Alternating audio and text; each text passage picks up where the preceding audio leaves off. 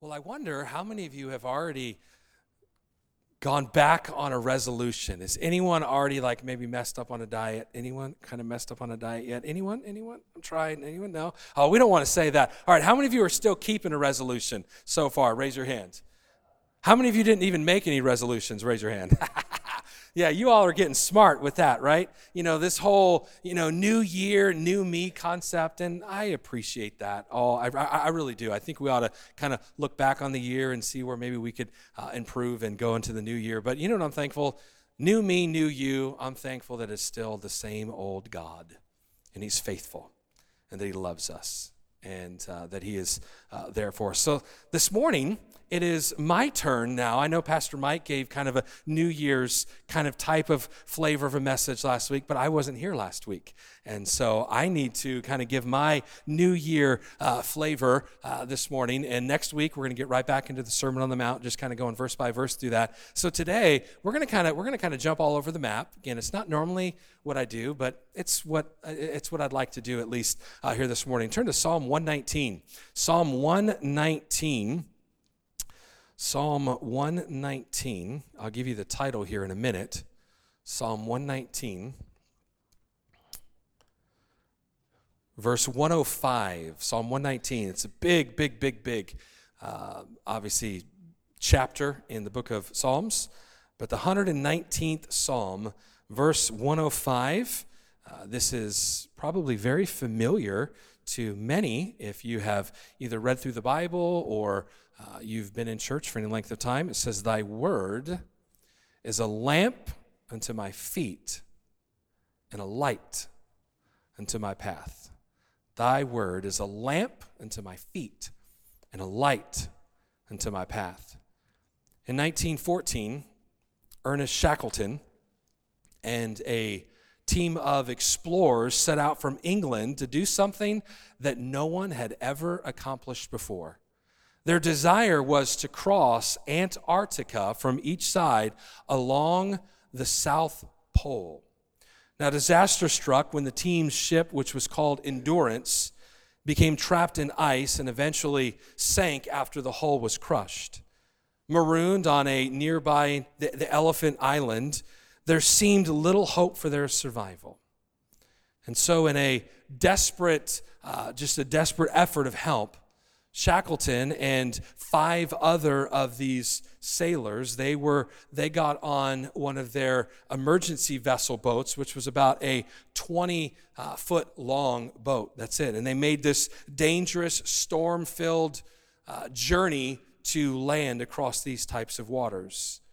It was an 800 mile journey to South Georgia Island where help could be found. For 15 days, these men battled the elements. Sometimes you read the story, they battled some 100 foot high waves at times. And so, as they're battling these storms, this, these treacherous seas, they only they used a compass and a sextant. And Frank Worsley, who was the captain of the ship Endurance, he navigated their course until they safely reached land and found help. And then once they got there, Shackleton, he got another ship and went back and rescued all of the men that they left. A compass. That's all they used was a compass.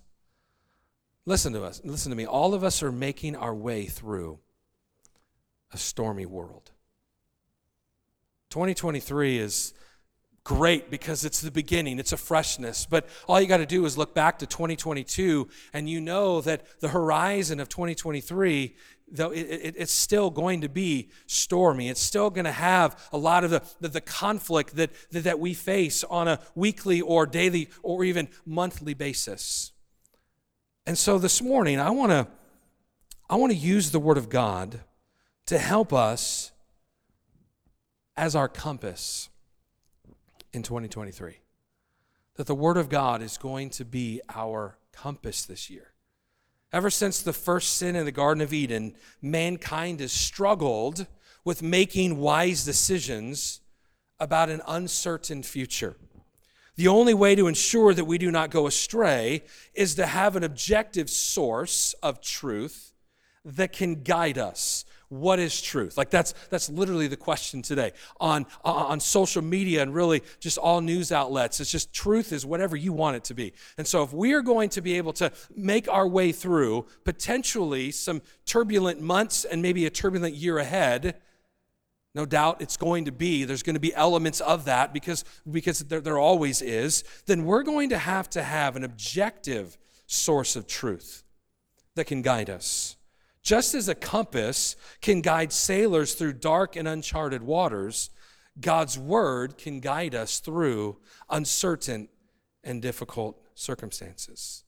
We must trust it over feelings. We must trust the word over our own wisdom. We must trust God's word over contrary advice that we are given from others because between the, the, the our conversion the, what, what we're living in kind of what we maybe would call the already between that and what is to come our home in heaven so between these elements few things are more important in the christian life than a practical and functional level of biblical literacy We've got to have biblical literacy. We've got to have an understanding after our salvation before we go to our home in heaven. We've got to understand the Word of God. And one of the Heavenly Father's most gracious gifts that, He could give to His children, the children of God, those that have trusted Jesus Christ as their Savior, is His Word.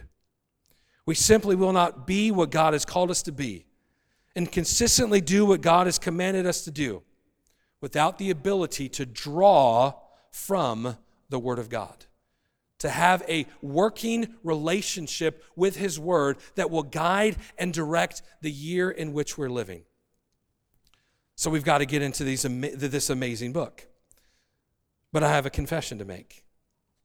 And it can be embarrassing and humbling, but I'm willing to make it publicly. Normally, I'm willing to do that with you. I am not always super excited to study the Word of God. You say, Ryan, you're a pastor.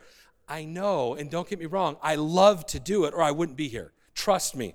If, you know, I, if I didn't love the ministry, if I didn't love studying God's word, if I didn't love teaching and preaching the word of God, I wouldn't be here. So the fact that I do just lets me be honest with you and say, I don't always. And there's some weeks, there's some mornings, it's like, oh, not today, Lord. Can I be very transparent with you? Tuesday and Wednesday of this week studying Hosea was like, ah. But we need to get in it. And it's our guide for the year in front of us. And I know that I'm not alone in the fact that sometimes it's hard to study it.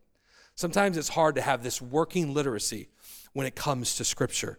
Why? Because we're, we're, we're distracted Christians. We, we, we, we still sin. We're saints, but we're in the progress of, uh, of stopping sinning, but we know that we still sin. And so, in this distracted way of life, studying the Bible can sometimes feel burdensome, difficult, confusing, and unexpected. So, today, if you'll allow me, I want to kind of put, you know, kind of remind myself and to remind you to persevere. And, and I want us to consider several kind of life giving, heart changing blessings that can come to you and that come to me when we get in the Word. Let me say first off this morning here a God consciousness. A God consciousness. Beginning with the first four words of the Bible in Genesis 1 1 says, In the beginning, what, church? God, right? In the beginning, talk to me. God. Let's try it one more time. In the beginning, God.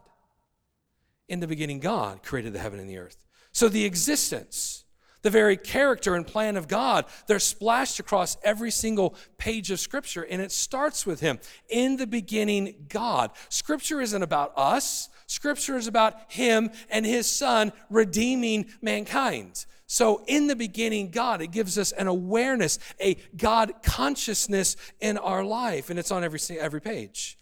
Ever since we were created for Him, made to love and serve Him, designed to walk in close communion with Him, and called to do all that we think, do all that we think, say, and do in reference to Him, there are a few things more important to us than Scripture. Because this is where we find God. This is where we find how we're supposed to be living So we've got to start with the God consciousness. Regular study of the Bible causes everything in your life and mind to be driven by God. Constant study of the Word of God rescues us from forgetting about Him, which is a constant danger for every single one of us. Without actively digging into the pages of Scripture, we are at risk of forgetting at a practical level that God exists. One of the men in our, Travis, some of you are in like a, a, a group chat and um, obviously they've moved on to California. And he shared a, you know, he, he just shared a great quote this week to, to us men, and, and it had the gist of, it's really easy sometimes for us to just live as practical atheists. That's kind of how I got out of it, where we can just live our lives sometimes where we're not even conscious of Him, where we get up on a Monday morning and we say, Well, this is what I always do on a Monday morning. I get up, the alarm goes off, I, I get dressed, I get in the car, I go to work, and I do this and this and this and this. And if we're not careful, hours and hours and maybe even days can go by where we're not necessarily acknowledging God in our life. In the beginning, God. It started with God. And so we've got to get into the Word and we've got to study it on a regular basis and be taking large doses of it. Why? Because it's reminding us that God is, it's all about Him and His sovereign plan. Let me say, secondly, it gives us a self awareness. Second only to the life shaping knowledge of God is a humble heart. It's a knowledge of ourself. Can I show you how kind of God describes our heart through the prophet Jeremiah? Jeremiah 17, verse 9. The heart is deceitful above all things and desperately wicked. Who can know it? I, the Lord, search the heart. I try the reins, even to give every man according to his ways and according to the fruit of his doings.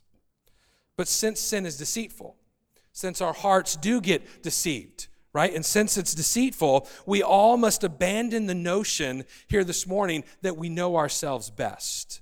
Right? Have you ever heard that? Well, hey, I know myself best. Actually, according to Jeremiah 17, you don't. And I don't. But thankfully, God does. As long as sin remains in our lives, there will be pockets of spiritual blindness in all of us. Knowing the blinding power of sin, God blessed us with a mirror and that mirror is his word. James tells us in James 1 But be doers of the word, and not hearers only, deceiving your own selves.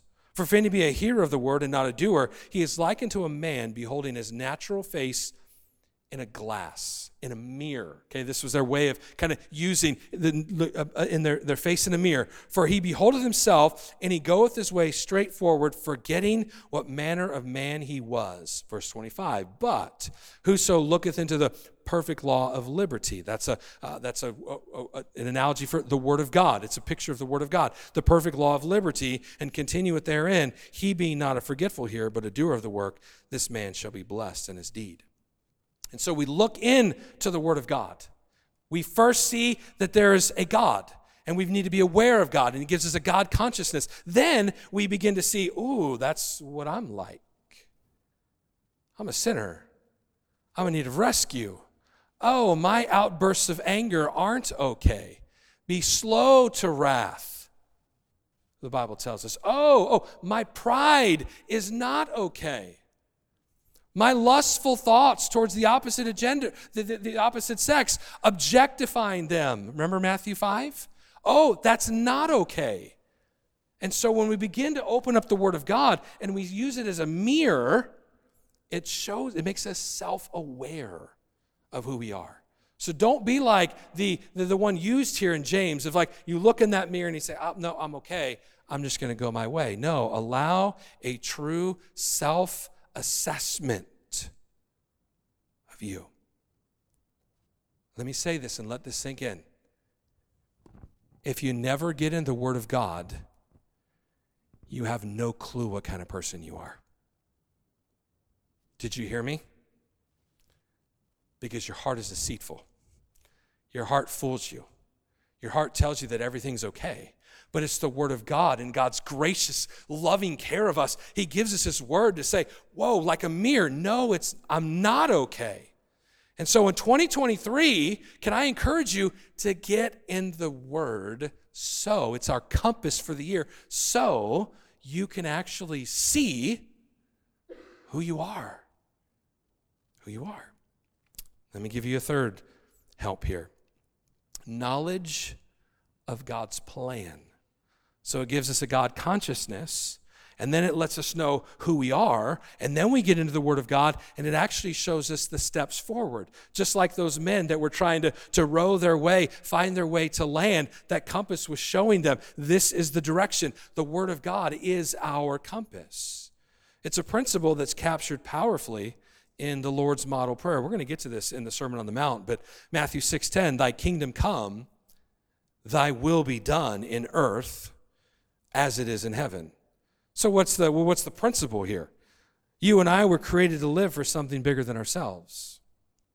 Because of this, God works to rescue us from the confines of our own our own ways, our own we'll use this word here kingdom, our own our own little kingdom where it's all about us and all about what we want and this is the direction that I want to go in. And so in God's grace and in his in his care for us, he rescues us from that that kind of kingdom of one concept. And he delivers us to his kingdom, which is full of glory and grace and magnitude. And he says, Hey, I've got, I've got a plan for your life. He takes us as individuals, hear me out before you judge me, we're insignificant, and he gives us significance gives us such value and worth. We're just we're just one person, but God says, "No, no, no, no. You're not. You're of immense value, and I've got a plan for you. I've got a way that you are supposed to live." Hear what I'm about to say. Apart from the word of God, we don't know what that plan is. We're going to go about it our own way, and we're going to be bumping our heads. Uh, why isn't this working? Because it's not part of God's plan. But what does it practically mean? What does it practically mean to seek God's kingdom? Well, the answer splashes across page after page of Scripture. Can I answer that fully in one morning? Absolutely not. But you begin to find it in Scripture. The Bible gives us a clear picture of what it looks like to have your life shaped, not by what you want, but by what God wants. Study the Bible, and it will paint a portrait of what it looks like to have your life shaped, not by your plans, but by God's plans a life shaped by God's wisdom and not yours. How about the famous passage in James chapter number one? This is a rather famous passage. I didn't put verse 5 up there, and I should have. Verse 5 says this If any man lack wisdom, let him ask of God. So we're dealing with the concept of wisdom. So if we're, if, if we're knowing, hey, think about what we're talking about the plan of God. So, God, what's the wisdom for this situation? Where am I supposed to go? So, if any man lack wisdom, let him ask of God to give it to all men and, and, and liberally and not. Verse number six. But, but, caution, let that man ask in faith, nothing wavering, for he that wavereth is like a wave of the sea driven with the wind and tossed. For let not that man think that he shall receive anything of the Lord, because a double minded man is unstable in all his ways. Now, I believe this passage needs some careful attention, and I kind of, hopefully, you can read it all. I kind of shrunk it down so the whole thing could be up there. And I, I think we need to kind of, traditionally, this, might have, this, this passage might be a little bit misunderstood. I, I know that I certainly have in the past. This passage is not warning about intellectual or theological doubt. This passage is not saying the moment that you doubt, God turns his back on you and says, I'm not going to help you anymore. That's not what this passage is talking about. I don't believe that's what it's teaching.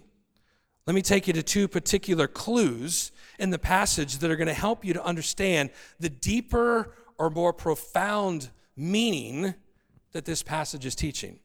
Let's look carefully at verse number six. But let him ask in faith, nothing, if you're looking at the screen, tell me what is it? Wavering.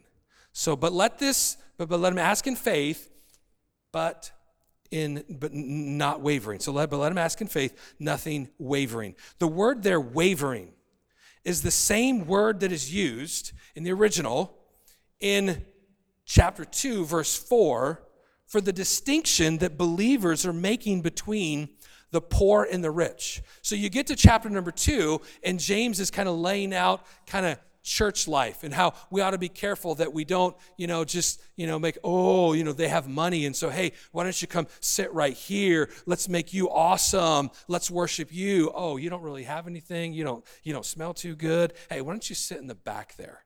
That's basically what James is kind of talking about at the beginning of chapter number two. So let's look at verse number four.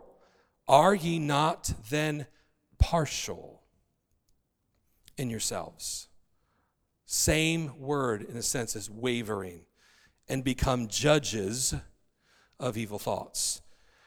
People are making the choice to ignore the poor who come into the services who worship. Favorite, they favorite the favoritism to the rich. I Already mentioned that. That word wavering is not about intellectual struggle.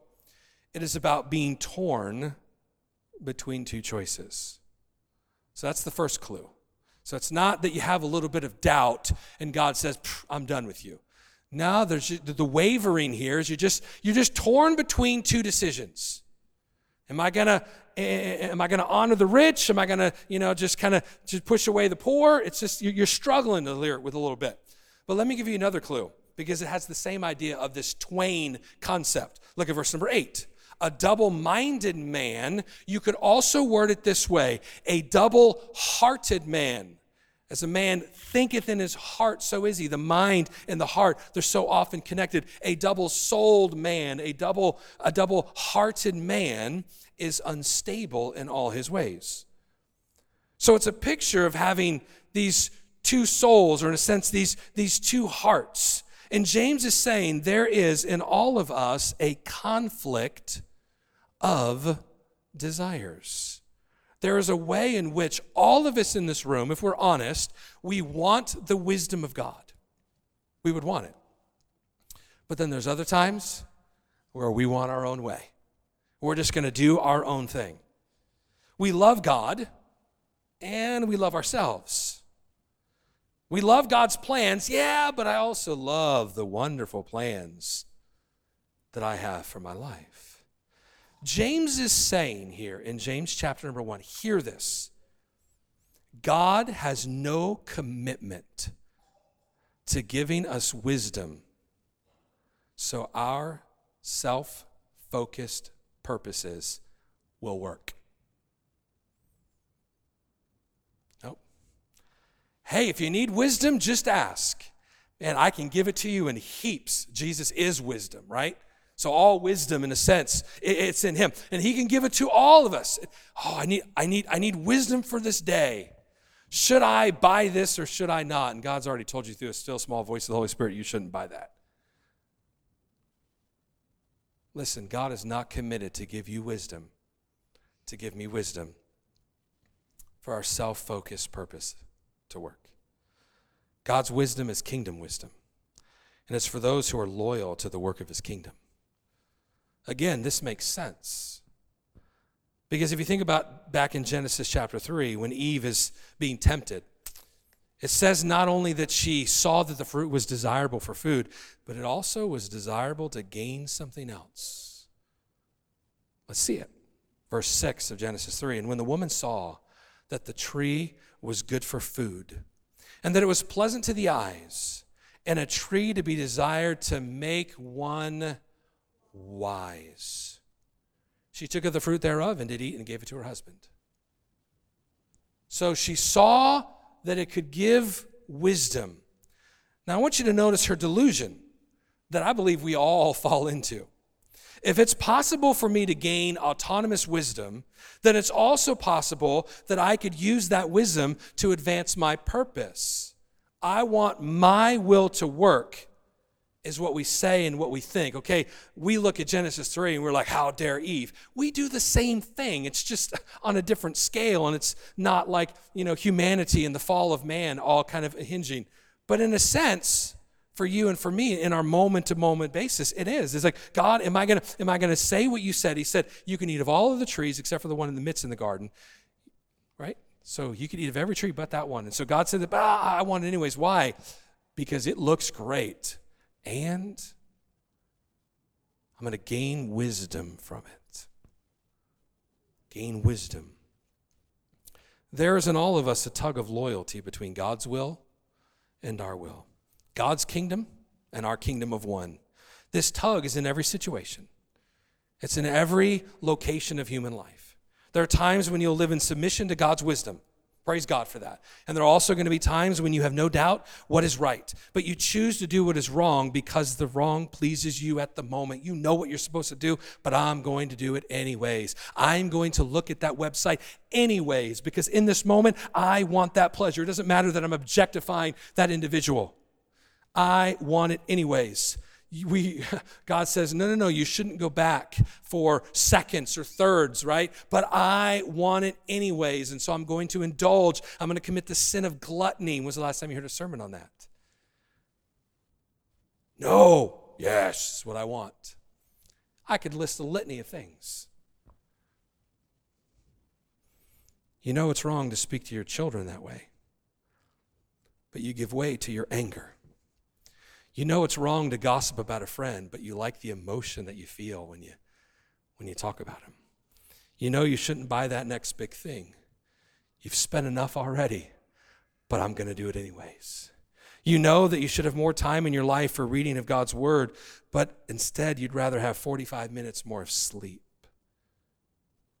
You find it easier to spend X amount of dollars on something that's extravagant maybe in a super expensive meal, but put that same amount in an offering box? You see what we've done? Our kingdom over God's kingdom. And before you, before Satan puts in your mind, ah, there he goes on money, I don't ever mention money, and you know that. But you think about these real life scenarios, and we pull Eves all the time. But how would we ever know that? Word of God teaches us. We broke down just literally just three or four verses of James 1 to understand, yeah, this is actually more of a problem than we think. We cannot humbly read the word. We cannot humbly read the passage of James without saying, Lord, this disloyalty is in me. I am yet a person with a divided heart. So God has not given you his grace to make your kingdom of one work. God has given you His grace to invite you to a much better kingdom. See, wisdom runs on the rails of submission and obedience. Amazing word picture here is that this double minded man, he's unstable in all his ways. But we saw that earlier also in James 1, verse 6. But let him ask in faith, nothing wavering, for he that wavereth is like a wave of the sea, driven with the wind and tossed. You see that instability there. Like the waves of the sea, they're just tossed about because he lacks the loyalty of faith. He's driven by every wind of desire, every wind of emotion, every wind of temptation, every wind of envy. His life is unstable. So we're given a God consciousness when we get into the Word. Our compass for 2023 awareness of God, awareness of self, His plan it's a one way thing. It's not, well, pick A or B. No, you need wisdom so you pick the right, uh, the, the, right avenue. Let me give you another one here. Those were the long ones. Okay, we'll, we'll go quick here. Personal transformation. If you were to ask this morning the question, what is God doing right now in the lives of his children? What's he doing? Maybe through your trials, circumstances, maybe through love, joy. What's he trying to do through all of it? What was he trying to do through Thanksgiving, through Christmas, through New Year's? What is God doing in the lives of his children? You could answer it with one word change, sanctification. He's bringing transformation. He's trying to change you and he's trying to change me. Sometimes he changes me through, excuse me, the pleasure. He brings just great blessing into the life. He's trying to cause us to look upward. Thank you for this amazing blessing. Sometimes he brings pain and he brings sorrow. Why? Because he's trying to bring change. The power of sin has been broken in your life, but the presence of sin remains. So God is working by grace. We've looked at this so often, this concept, and he's transforming you sometimes through uncomfortable means. Remember the beginning of the Beatitudes? Uncomfortable means. Remember First Peter? Uncomfortable means God's grace in your life and in my life. I love the word picture that's used in Isaiah 55. It, it, it illustrates this transforming power that we are alluding to here. Um, Isaiah is talking about the Word of God, and how it transitions a kind of a thorn bush and makes it into a cypress tree. Let's see that, Isaiah 55 13. Instead of the thorn shall come up the fir tree, and instead of the thorn bush shall come up the cypress tree, and it shall be to the Lord for a name, for an everlasting sign that shall not be cut off. Now, let me ask you a question. If you were to rain, bring rain, if you were to water, excuse me, if you were to water, if there were to be some rain or maybe even some snow, right, on a thorn bush, what would you expect to happen? Bigger thorn bush, right? That's just that's just logical, right?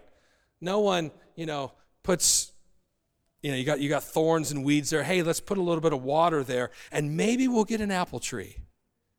No, that's not how it works. Humanly, that's not how it works.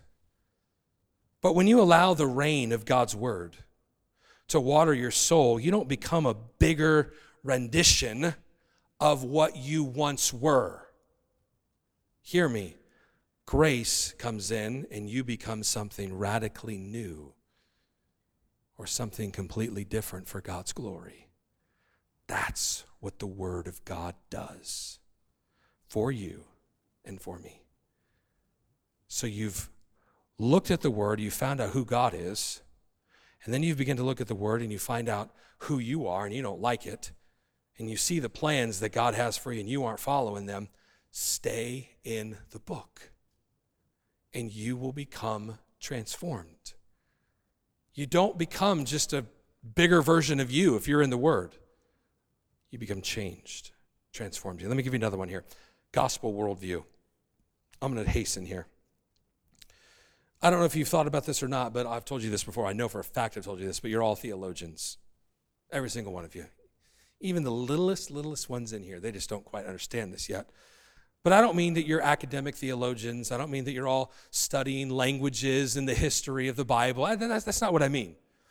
Every day, you and I, we interpret our experience through the lens of our theology. We make assumptions and draw conclusions about God, about ourselves, and about our world based on what we know about God, based on what we know about ourselves, based on what we know about His plan. So if we don't know God real well, and we don't know ourselves real well, and we don't know God's plan, are we, we're okay? Happy New Year. if we don't know those things real well, then listen, we're basing life off of horrible theology. And so we're going to look at the situations that are coming into our life and the sorrows and the heartaches, and we're going to be like, God, there's no way that you can be good. There's no way that you love me. There's no way that, that, that you could be caring and loving for my family because we don't have a gospel worldview. We have a Ryan worldview. It's not been exposed to God. It's not been exposed to the real me. It's not been exposed to the gospel way that He is calling us to live. And so, if we're not careful, we get to a place where we're just plugging along and people are trying to say, hey, whoa, you're going in the wrong direction. You're losing your kids. And we're like, okay, whatever. Because we don't have a gospel worldview. But when we get into the Word, I told you I was going to hasten. So, but when we get into the Word, it'll give us this gospel worldview. It'll change us. Let me give you another one everyday guidance. You might have to skip something there, Nick. If you live like me, and I suspect that you do, there's hardly a day that goes by where you don't wonder, hmm, what should I do in this? What should I say here? What should I respond in this situation? You know, uh, uh, well, what should I plan to do in this location? Nearly every hour of your life is marked with moments of decision, little ones. Sometimes we like to think of life as made up of big decisions. Eh, that's not true. Life is definitely made up of several big decisions but it's like there's life includes is what I meant to say. Life includes several big decisions, like who am I going to marry, you know, that kind of stuff. Of course, absolutely. But you know what life is really made up of? Thousands upon thousands upon thousands upon thousands of little decisions. That's what makes up life. Because if we're going to get to the place of, hey, what school should I attend for college? Can you believe I'm there with my kids? I remember when my daughter was four when we moved here. In a couple weeks, we're going to be taking a college trip. Yeah, she's back there. Scary, scary stuff. But listen, before we decide, hey, this is God, what college do you want me to go to where you might meet the mate for your life? I mean, those big decisions, right? Well, then you got to have a whole lot of little decisions on a daily basis that you're walking with God and you're listening to God and that you're hearing Him and He's talking to you and you're actually have an ear to hear for all that. So our life is actually made up of millions and millions and millions and millions of little, little decisions. So we ought to have thy word as a lamp unto my feet and a light unto my path. Because every day is made up of small, small choices. When we study the scriptures, we're unlocking a spiritual GPS that helps us navigate things. Let me give you the last one here commitment to ministry. You might have to skip, Nick commitment to ministry. Finally, God's word reminds us again and again that the most important work in the universe is God's work of redemption. It's what God's doing to redeem mankind. Studying the Bible remind us that we have not been called just to be recipients of grace, and hallelujah for that. But we're called not just to be recipients of grace, but to be instruments of that grace, to be a part of God's redeeming work here on this earth. Thank God that He has redeemed me. It was August of 1992. I was 12 years old. Thank God that He has redeemed me. And if all I ever get out of this life, hey, praise God, I'm going to go to heaven. But that's not His plan for me. He desires for me and he desires for you. He desires every single person in this world that is born again, that, that, that's, a, that's a Christian, to be a part of this redeeming work. Let me show that to you in 2 Corinthians 5.20. Now then, we are ambassadors for Christ. As though God did not beseech you by us, we pray you in Christ's stead, be reconciled to God. I just want to deal with that time, the, the beginning there. Ambassadors to Christ. We know what an ambassador is, right? An ambassador is in the place of right? So uh, even here in the U.S., we have ambassadors for other countries, and they're the representation. We have Americans that are across, you know, our, our world in kind of friendly, f- friendly countries, and we have an ambassador, a representation of our country there. They're like they're us. It's they're like our property. It's like it, that's our land right there. And so we are to be representation of Christ here. That's who we're supposed to be. So when you think about the fact that in our series on the Sermon on the Mount, and certainly our Beatitudes, when Jesus literally is the fulfillment of the kingdom coming, we, men and women in here, ladies and gentlemen, boys and girls, I don't know if Disney still says that, but they should. Ladies and gentlemen, and boys and girls. That was a little soapbox. Thanks for letting me get on it for a second. We are the representation of God's kingdom here. But Christ is in us, He's empowered us, He's the wisdom, and we ought to be committed to this ministry of reconciliation. That's what He, he calls us to in, in other verses in this chapter committed to this ministry of reconciliation. God, use me as a vessel to show the life and the love of Christ to others sharing the gospel, kind deeds, turning the cheek. We're going to get there next week. What does that mean?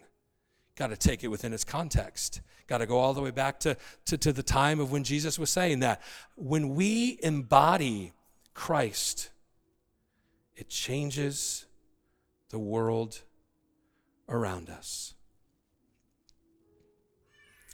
We simply will not be what God has called us to be and consistently do what God has commanded us to do without an ability, hear me, without an ability to draw wisdom and insight out of the pages of this amazing book. So, can I challenge you this new year for me? First time I'm seeing you this year.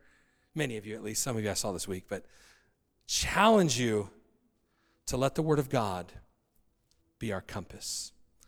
I want to close with one last illustration the American Bible Society, they, they put out an annual report. And they tell of the story of William McPherson.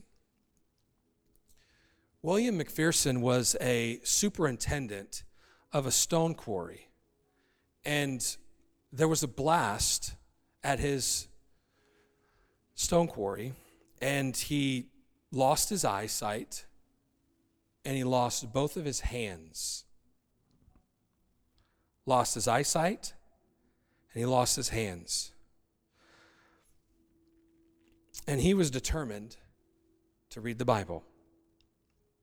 And he learned